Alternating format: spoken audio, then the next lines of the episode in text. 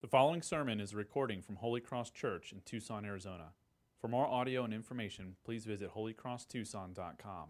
Here is what God's word says. Let's listen to God's word. Finally, be strong in the Lord and in the strength of his might. Put on the whole armor of God that you may be able to stand against the schemes of the devil. For we do not wrestle against flesh and blood, but against the rulers, against the authorities, against the cosmic powers over this present darkness against the spiritual forces of evil in heavenly places. Therefore, take up the whole armor of God, that you may be able to withstand in the evil day, and having done all, to stand firm. Stand therefore, having fastened on the belt of truth, and having put on the breastplate of righteousness, and as shoes for your feet, having put on the readiness given by the gospel of peace.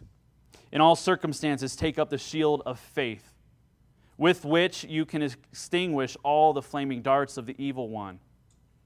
And take the helmet of salvation and the sword of the Spirit, which is the Word of God, praying at all times in the Spirit, with all prayer and supplication.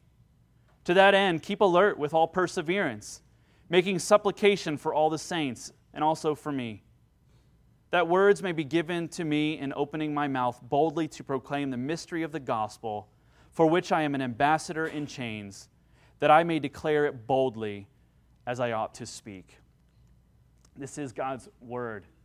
You know, well, in this passage in Ephesians uh, 6, we come to Paul's final exhortation, his final command, an application of the gospel for how it relates to our everyday moments in our lives. And Paul has invited us through this journey of Ephesians to to, to give up this cheap imitation of what it means to be a Christian, to give up the cheap imitation of religion that says, I find salvation by being obedient.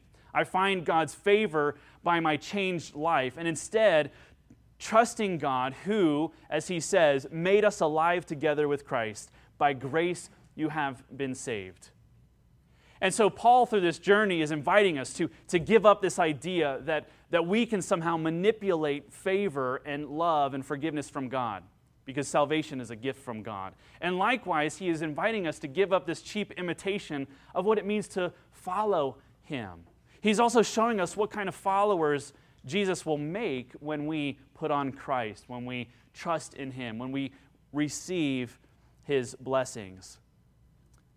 That we will be people not busy with spiritual activity or anxious about where we stand with Him, but we will be people that are formed by His grace, by His character. We'll be people that are, that are strong yet humble. That we will be people that are truthful yet loving. We will be people that grieve at the sight of injustice yet thoroughly courageous and dependent on God. And that's what we've been talking about in the letter of Ephesians. We've been talking about how do we know what the gospel is and how does that change our life? How does it overflow into our everyday lives of obedience and praise to God? We talked about how the gospel changes the way that we speak with one another. We talked about how the gospel changes uh, our marriages and transforms our marriages and our parenting and our work ethic. We talk about how, how the gospel uh, gives us a very countercultural view of the sexual ethic and even our social lives about getting drunk and not being drunk, but being filled with the Spirit. But here in this passage, and we've seen a lot of controversial commandments, here in this passage, I think, is probably the most, the most offensive, the most controversial. Here it is, I think, is the hardest one for us to embrace. He says, Be strong in the Lord and in the strength of his might. What an absurd command. What a, um, you hear what I'm saying? Be strong in the Lord and, the, and in the strength of his might. This goes against the American dream. It goes against our ability. It goes against what Paul is saying that is so offensive. Is so offensive what he is saying. He's saying, left to ourselves, our own character, our own ability, our own, our own endurance, our own strength, we are incapable of guarding ourselves against the danger that is before us by living in this world. You cannot do it on your own. It's so offensive that even as I read, read this scripture, as we read through the armor of God and we listed all of those pieces of armor one by one, you may have even made up your mind that you weren't going to learn anything today. That what you already needed to know about this passage, you've heard it before and you know it. Or uh, maybe it's just you're okay, you're strong, you, you're not that weak, you're capable, you're a resourceful person. You don't need to be strong in the Lord, you're strong in yourself. Thank you very much. Here's a few reasons why I think that we might look at this passage and say, well, this isn't really for me. One, I think we think often that it's for children. Has anyone ever heard this passage taught to adults? I have never heard this passage preached to adults. I've always heard it taught, I've taught it to children. I have never preached this passage myself. I've heard it taught to Sunday school kids. The armor of God, you got a pretty little picture of a soldier and then lines next to the armor, and you write in, you know, what, what that armor is, right? So it's a cute little analogy. So this is for children. Grown adults are strong. Grown adults are, are smart. They're capable. They can handle themselves.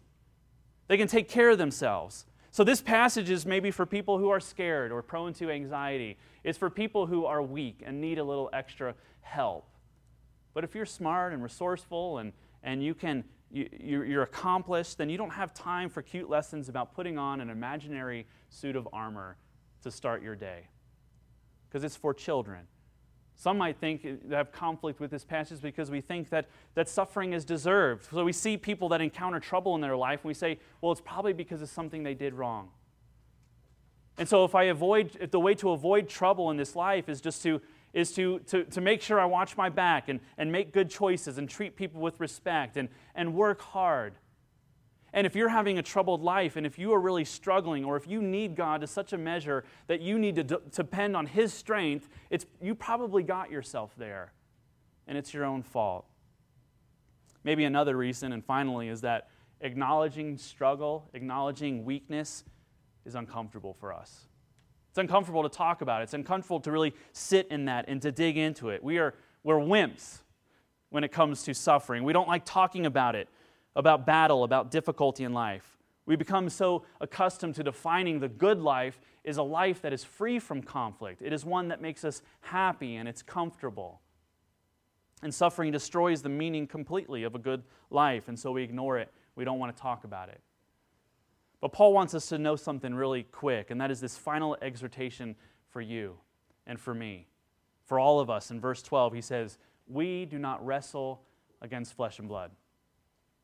Those things would be fine if you are strong and resourceful and you are uh, competent and you are good at what you do and you feel that this that other people are weak but not you. Paul wants you to know that that might be true if you were wrestling with other people but you're not.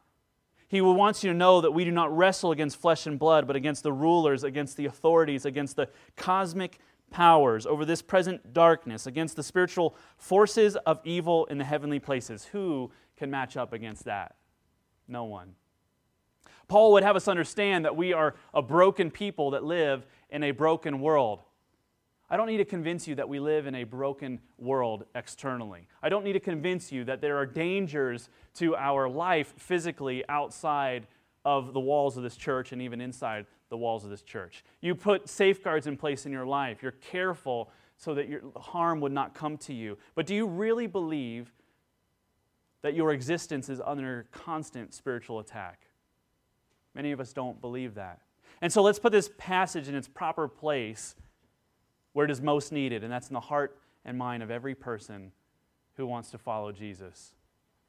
Sin and death and the powers of darkness, which once ruled over the Ephesian people, have been defeated by Jesus dying on the cross and rising from the grave. And it is amazing. It is amazing what he has done for them. However, even though sin and death have been have received a death blow, there remains an ongoing spiritual battle in their lives and in ours. And so there's, there is nothing more, absolutely more important than to be equipped to face trouble in this life because it's inevitable. There's nothing more important than to be equipped to face trouble, to know how to encounter struggle in our life. It's not only common sense, it's what the Bible teaches. I've heard someone say, life is like frying bacon without wearing any clothes. you know it's going to hurt, you just don't know where, right? So now I have your attention, okay? You know it's going to hurt, you just don't know where. It's inevitable. You cannot escape it because you are not strong enough to match up against the powers of the forces of evil and the, and the power of darkness and the authorities that rule in wickedness. And so we need to not only be equipped in our head and in our to know these things and to intellectually know like the things that we have and, and how do we protect ourselves and, and what the Bible teaches on how to pursue, enter into struggle and to be equipped for it. We need to know how to use it. We need to know how to use it and to live this life using the things that God has given to us so that we are not crushed by suffering, so we are not crushed by difficulty, so that we are not defeated by temptation and fall into sin and live in a pattern of a lifestyle of sin, but so that we can be enhanced and deepened in our relationship with God. We need, it needs to go beyond just our knowledge of being strong in the Lord and knowing what we have and who we are in Christ to living it out in our lives. So that's the basic teaching that Paul gives us in this passage. It's filled with a lot of imagery, it's filled with a lot of analogy and a lot of metaphor, so that we would not be weakened, so that would come to mind, so that would, we would be reminded of what God has done for us in Jesus Christ and what we have, so that we wouldn't be crushed by the trouble, but so that we would, as Paul says, stand firm in the faith. We would stand firm. And on that day, when Christ returns, we would prove to have a genuine faith that trusts in Jesus, and we would not be weakened. We would not be tossed by the winds of, of conflict and difficulty and struggle in life, but we would be able to weather those storms because of the strength that we have in Christ. And so, first, notice where this wrestling takes place. It takes place in the heavenly places. And this is important and interesting. We've seen this phrase before in chapter 1, where Paul says, You have been blessed. God has blessed us in with every spiritual blessing in the heavenly places. So Paul says, You have been blessed by God with every spiritual blessing in the heavenly places. And this is exactly where the conflict happens in the same places where God blesses you, in the same ways that God desires to sanctify you. It is in those areas where Satan desires to defeat you. Because if we are blessed in the heavenly places, what Paul is saying, he's saying, This is who you are. This is how you've been blessed. And that is to overflow into everything that you do, your daily activities. And guess what? You also struggle in the heavenly places, and that overflows into your daily activities. We think that the temptation of the, of the powers of darkness will come to us and we will notice it and it's not true. It comes to us in a still voice, it comes to us in a subtle temptation. It comes to us as we are going about in the mundane things of our lives, as we are parenting and working and driving and thinking and watching and listening. It comes to us as we are speaking and playing. It comes to us in everyday mundane things. God's blessing in Christ is meant to transform every mundane area of our lives. And likewise, this is where our struggle takes place. It manifests itself not in this mystical or otherworldly thing. I know those, those phrases of all the dark, it sounds a lot like Star Wars, right? We, we think that, well, we'll notice, we'll notice the cosmic powers of darkness when it comes. And we don't. It's subtle. Whatever area of your life the grace of God means to transform, it is that area of life that, that the devil desires to destroy as we've been working through this, this, this, this study, and maybe you've been challenged, you've heard God is desiring to sharpen you, to sanctify you. Has, has, has an area of your life come to the surface where you have said, God, would you please change me in that area? Would you encourage me, sanctify me, empower me to resist evil? It is that area you're going to struggle in. It is that area Satan wants to get in and destroy the work of God in your life. It is, it is those areas you are most weak. The devil seeks to defeat us in the same areas where God most desires to sanctify us. It's in the everyday routine. Where does, God, where does Christ desire to sharpen you as a believer? You think about that area? Where do you need to grow? Is it in the area of sexual purity, parenting, your speech, your anger? Do you boil over with, with rage? Don't be surprised when you face difficulty in that area. It's not an accident. It's not a coincidence. It's not by mistake. The enemy knows how to tempt, he knows where we struggle. And we're not to be caught off guard by how Satan works. Paul wants us to know that we shouldn't, we shouldn't be confused by how he works. We shouldn't be caught off guard that we're struggling in certain areas. And so we're told to put on the whole armor of God. Put it all on. Paul provides a, a summary guide for the armor of God that provides that God provides that we can use to, to resist these specific areas of temptation, these specific strategies by, of Satan that, that tempts us and that, that causes us to take our eyes off of Christ and, and on our sin. He gives us this summary guide that helps us resist this relentless attack of temptation by Satan on Jesus' followers. And there's six pieces of armor, and each piece is important, and each piece we are commanded to take up or to put on. And every Christian is commanded to be strong. Every Christian is commanded to be strong in the Lord. And thankfully, this is something that God loves to do for us. He loves to strengthen us. He loves to strengthen His people. And so, the very thing that He commands us to do is the very thing that He loves doing for us. And in fact, there are two ways to see this, this command to be strong. We see, on one way, we can see a person standing in a room full of armor, and there's an impending battle before him or her. And we see God looking at that person saying, You know, you got to be strong. You got to work really hard. You got to do the right thing. You got to put on the armor because if you go out there, it's really tough out there. You're going to give in to temptation. And so make sure you put on the armor. Maybe a lot of you hear God talking to you in that way. Why can't you just be better? Why can't you be good enough? Why can't you be stronger? Why do you keep making those same mistakes? And so you feel this heavy weight of just guilt and shame of knowing that this is up to me to put on this armor. Or we can look at it in a different way. We can see a person in a room with the enemy waiting outside the doors. And there is the Lord, and He's clothing you. And He's putting that armor on you. And as He's doing it, He's strengthening you and you feel His strength. You feel His presence. You feel His love. You do not feel the guilt and the condemnation of what you need to do. You feel His presence equipping you for the challenges that are before you. How do I know that it's actually, this passage is talking about that second way and not the first way? Well, we don't see it in this translation where it says, be strong. It's actually in the passive voice. And so, what Paul is actually saying, he is, he's actually saying, be strengthened by God. Don't be strong on your own might. Be strengthened by the power of God in your life. Receive His strength. Receive His provision. Receive this armor that He has provided for you.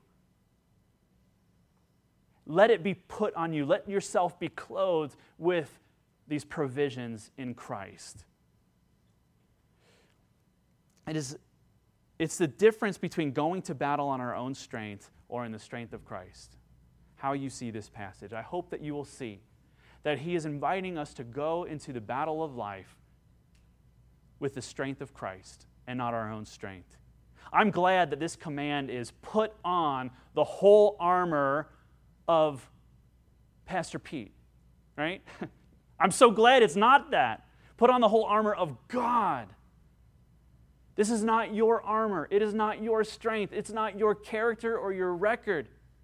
It is not the endurance of your intelligence or your ability to resist anything that happens in your life. Put on the armor of God. Because only that is good enough. If we try to be strong in our own strength and with our own resources, we will fail. Do you believe that? If you go out into the world in your own natural ability, on the strength of your own provision, you will fail. All of life is a battle against a spiritual enemy that we cannot see.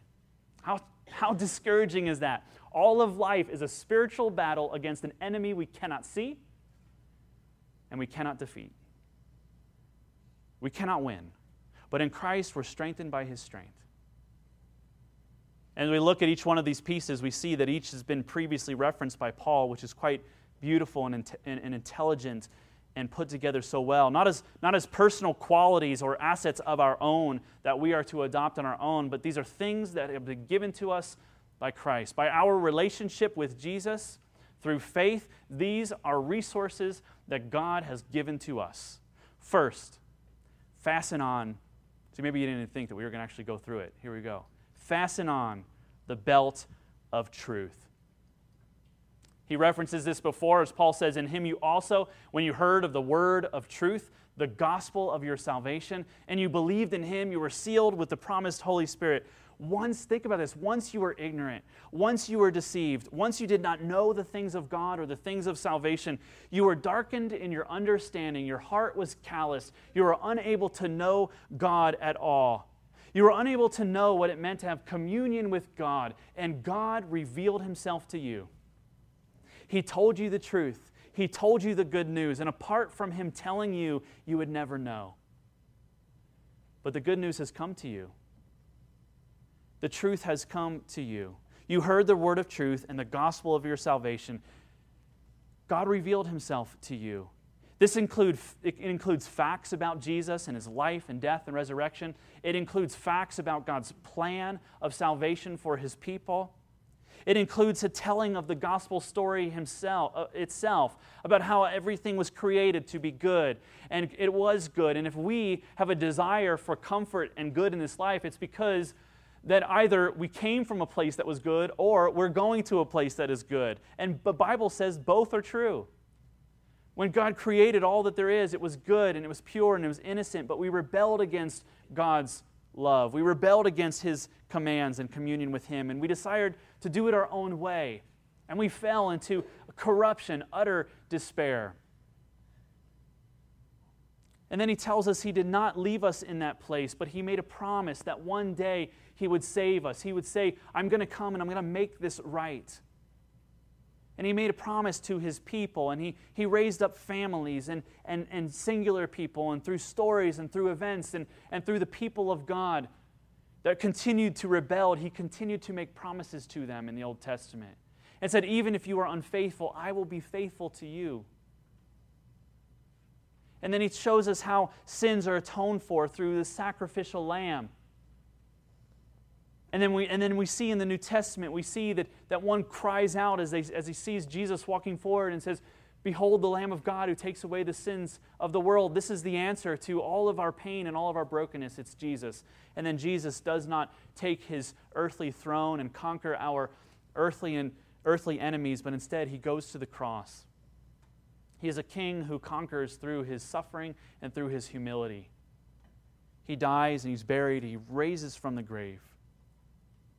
So that death would so that death would have an expiration date, so that our temptation would have an expiration date, so that we could actually have sin defeated in our life and once and for all one day. This is truth. And Paul says, wrap everything together with that.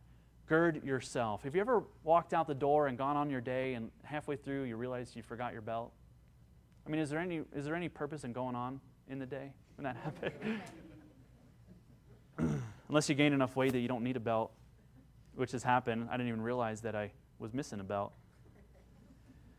Think of this imagery, it's there for a purpose. I don't want to get too specific about it, but the imagery is there and it's there for good reason. The belt of truth that holds things together.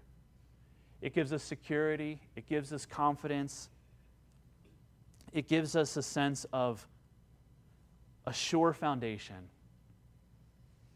that things are held together not because of our life and the things we do, but because of God's promised truth that He told to us the story of God.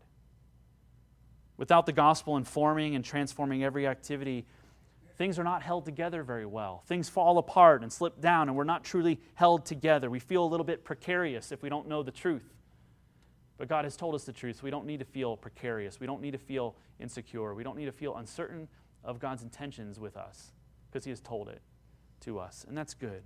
And next is we see the breastplate of righteousness. The breastplate must be worn at all times in battle. The breastplate covered the soldier's vital organs, primarily the heart and the lungs. If you got hit here, you would not survive. You were dead, and so it is how we should see the righteousness of Jesus. Ephesians chapter 5 walk in love as Christ loved us and gave himself up for us, a fragrant offering and sacrifice to God. The only thing that protects our vital organs, our vital organ of salvation, is the righteousness of Jesus. The only way to have a relationship with God and for our sins to be forgiven is for Jesus to take our place on the cross, taking our place under God's punishment. Jesus is our sacrifice. In the Old Testament, there was something called the sacrificial lamb. And when this lamb was slain, the people knew exactly what it meant. They would place their hands on this lamb, and the lamb was slain, and the blood was poured out. And they would pray over this lamb, and they were doing this to say that our sins are being taken by this lamb. And unless this lamb takes our sins, we remain in guilt before God. The sacrifice was God's way of paying the price for relationship with those whom He loves. And this is very basic. This is very basic of what it means to be a Christian. You will not understand the love of God unless you realize that Jesus died for you. You will not understand what it means to be forgiven and loved by God and protected in this life from evil unless you realize that Jesus took your place under the punishment of God for your sins. The cross will make no sense to you unless you realize that He took your place. Without Christ dying as our substitute, it's like going into battle without a breastplate, completely exposed, completely helpless. And so the soldier needs the breastplate of righteousness, remembering that Jesus has taken our place and we have the love of God because of His righteousness and not our own. The soldier also needs shoes. Shoes are good if you're going into battle.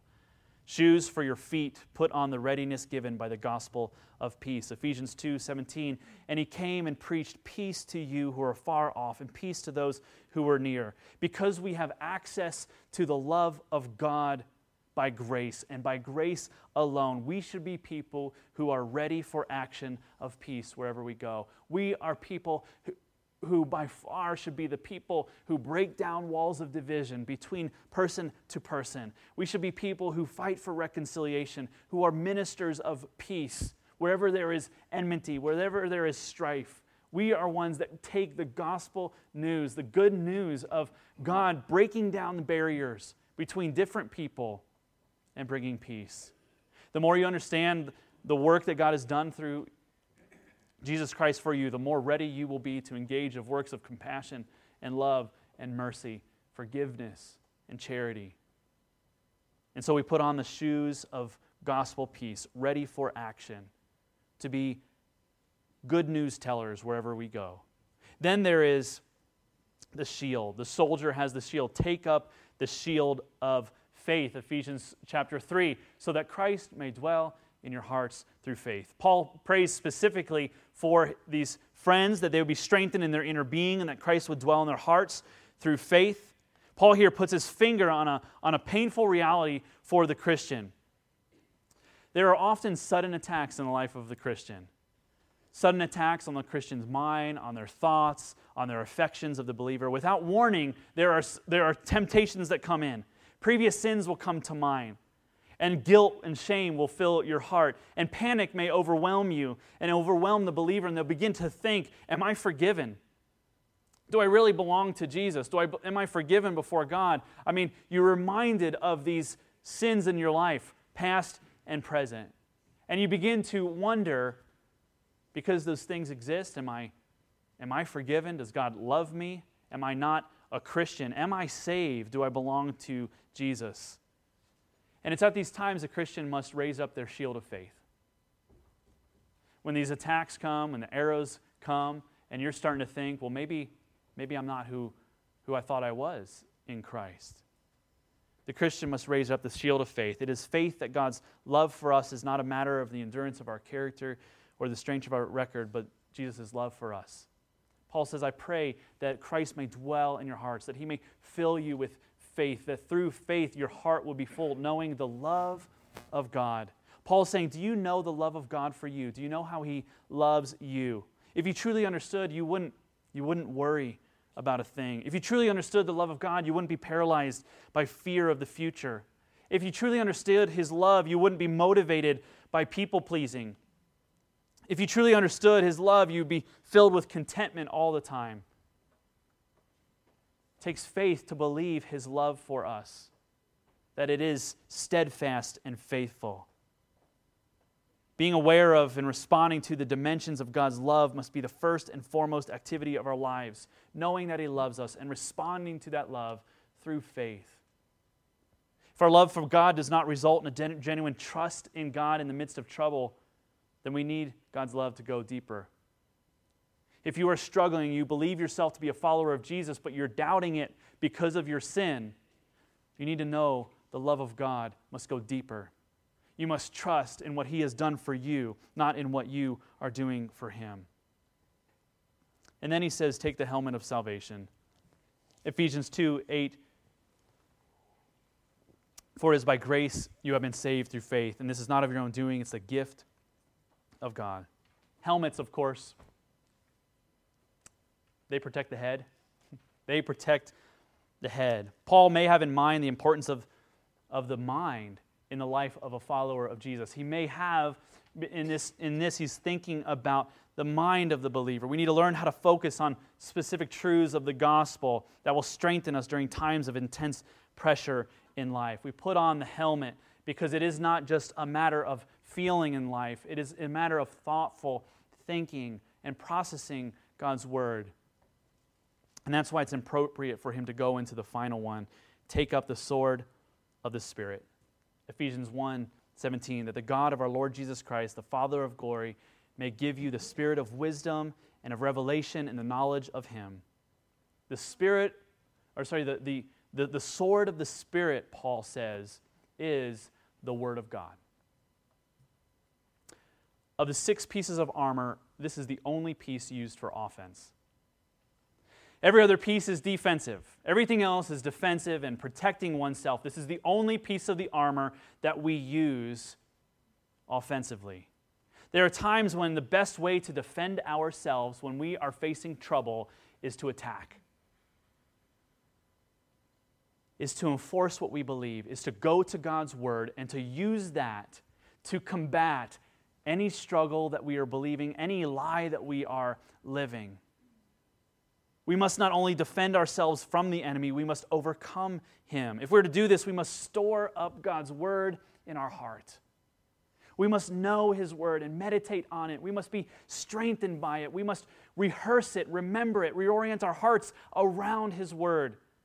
We must spend time reading it, not in little snippets, not in little sound bites, not merely on Sunday. We, we must become immersed in his word in my experience, if I could be bold enough to say this, that what I believe is the core issues for Christians, the core issues for Christians in our church, core issues of Christians in my, my experience and in America, the core issue with Christians and their struggle in daily life is this that they are not spending time with Jesus. They're spending virtually no time in thoughtful communion in God's Word and in prayer. And then they expect to be capable to defend themselves and overcome the temptation that they face in their life. It's impossible. Spending more time being influenced and transformed by 24 hour news cycle, by podcasts, by talk shows, there is so limited firsthand experience with Jesus firsthand experience of saying, going to His Word and saying, God, who are you? Who am I? What does it mean to know you, to trust you? Tell me who I am. Tell me who you are so that I can know you and love you and live my life in, in, in, in obedience and in peace with you. So few of us are actually doing that. We're living in sound bites. We're living in podcast form. We're living in just other people's firsthand experiences asking people advice for what to do and then saying, well, I'll try that out, instead of going to God's word and saying, would you be my offense? Would you show me what to do? In habitual communion with Jesus through prayer and reading of the word. Imagine going out to battle without a weapon. Imagine going out into battling an enemy you cannot see and that you're unmatched to fight. And imagine going out with no weapon at all, just a bunch of armor. That's how prepared you are without knowing what the Bible says. That's how prepared you are without spending time in His Word. The Spirit, this is the sword of the Spirit, which is the Word of God. I've often heard people a lot talk about well, how do I know, like, how do I know what should I follow? The, the, the word? Should I, should I do what God says? Because I feel in my heart that God is actually leading me through his spirit to do something else. And so, which one wins out? Because I'm feeling God leading me in a certain way. And then I go to his word and it's kind of confusing because I feel like it's challenging that. What, what should I do? Paul says the sword of the Spirit is the word. And what he is saying is this the Spirit will never direct you or claim a position that is contrary to Scripture. If you are feeling God lead you in an area or to embrace something that is contrary to God's word, God is not talking to you. That's something else. If you feel inclined to live a certain way or to engage in certain habits that God's word explicitly or even implicitly forbids, the Spirit is not leading you. He will never, the Spirit of God, His purpose is to exalt Christ and to shine a spotlight on what he has said to us and to fill our hearts with his word. These are things that we have in Jesus. These are things that we have in Christ. We have here the image of a, soldier that stands before, covered, ready for battle, covered in the gifts of Christ, the armor of God. Put on the whole armor of God, Paul says. I'm glad it doesn't say put on your whole armor, put on the whole armor of God. Put on what you, what you brought into battle because you cannot stand on your own. Don't bring what you can don't put on what you can bring. Don't put on what you have in your own heart and life. Put on what God has given you in Christ. This is really a long way of saying to put on the whole armor of God is a long way of saying put on Christ. Put on Christ. Put on who He is, what He has done for you, what He has secured for you in the Father. Ephesians 1 through 3 says, Blessed be the God and Father of our Lord Jesus Christ, who has blessed us in Christ with every spiritual blessing in the heavenly places. We read this week two in the book of Ephesians. We read this verse. And it may have been your question well, what are those spiritual blessings? And you may have thought, well, it's everything we could ever imagine. Paul, imagine. Paul is actually answering the question right now as he finishes. It's the truth of Christ and the good news of redemption for sinners. It's His righteousness that He died in our place as a sacrifice for us. The blessings we have in heavenly places, it's the gospel peace that we are no longer enemies with God. Through faith, we are His friends. It means that we have, the gift is the faith that He has given to us as a gift. The blessings that we have are His salvation and the word that sustains us and, and enables us to overcome the enemy. Put on the whole armor of Christ. To put on the whole armor of God is to put on Christ. Today is the first week of Holy Week. It's become known as Holy Week, the first day of the last week of Jesus' earthly life. It's Palm Sunday. It's Palm Sunday called that because a crowd of Jesus' followers and pilgr- Jewish pilgrims coming into Jerusalem to celebrate the feast of Passover. They spread palm branches down as Jesus came riding in on a donkey, and they cried out, Hosanna. And as he entered in, the crowds responded with such excitement. They expected a king to come, the Messiah to come, who would deliver them from their greatest enemy, and there was a prophecy that said, There will come a time when your king will come in riding on a donkey, and he will drive out your enemies, and he will rescue you, and he will save you. And so the crowds shouted out, Save us now.